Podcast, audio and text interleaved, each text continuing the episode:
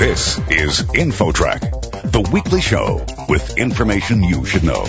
Here's what's happening on this week's show. Is there a way to make yourself indispensable in today's economy when companies are cutting costs and job security is a thing of the past? Whether it's their factories that make insurance policies or factories that make cars, what has changed in just the last 10 or 15 years is that's not where value is created anymore. Then, we often hear of the importance of colon cancer tests.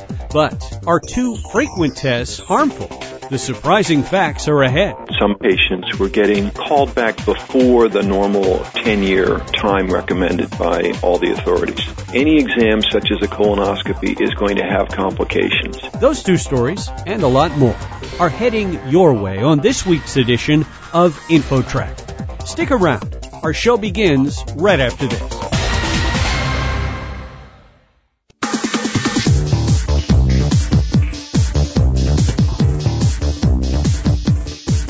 InfoTrack, the weekly show with information you should know. Here's your host, Chris Whitting. The economy and changes in the workplace have impacted millions of people. If you're worried about your career, you're not alone. But our next guest may have some answers for you. He's Seth Godin, best-selling author, marketing expert, and entrepreneur.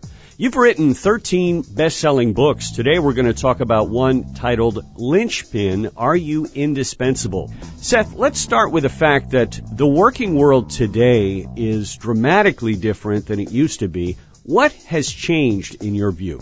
Well, you know, you started by talking about people who are worried about their career. I'm worried about their career too.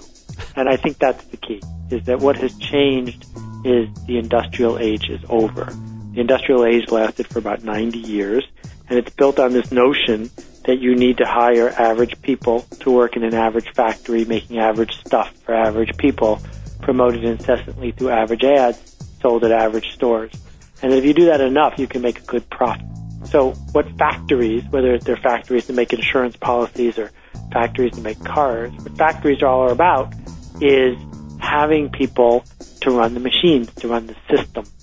And what has changed in just the last 10 or 15 years is that's not where value is created anymore.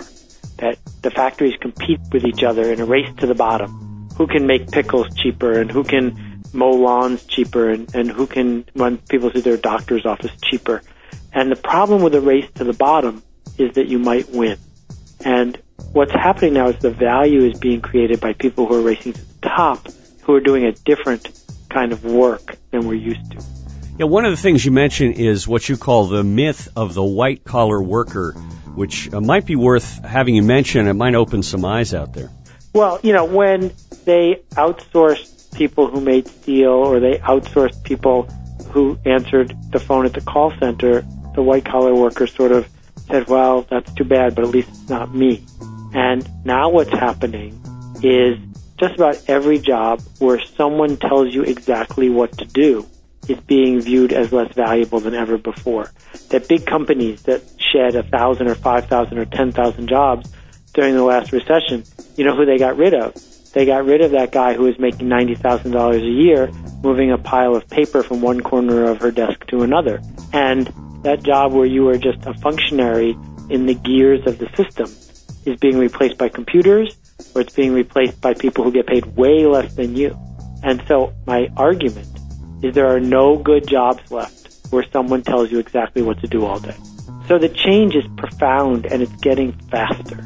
And if you talk to someone who's 20 or 25 who grew up with only this, you will see in their eyes that they view work as a fundamentally different thing than you and I do.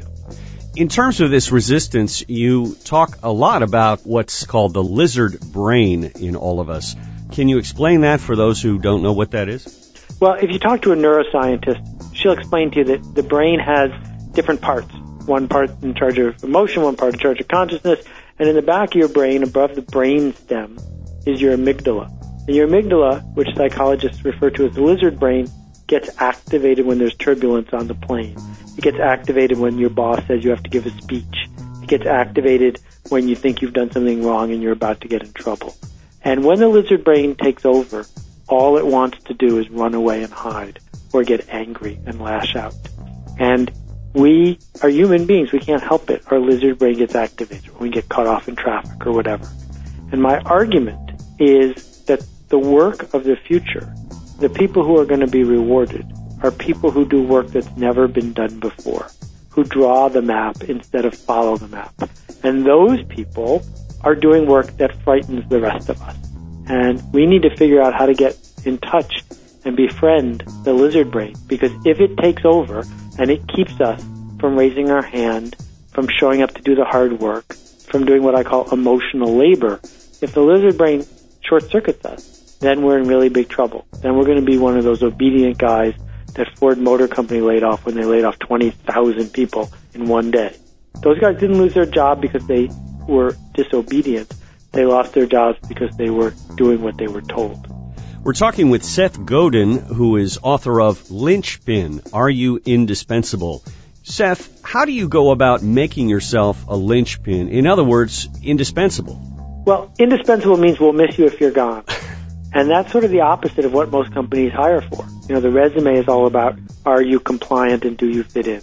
And the, the cubicle world that we live in, all about being replaceable. But if we think about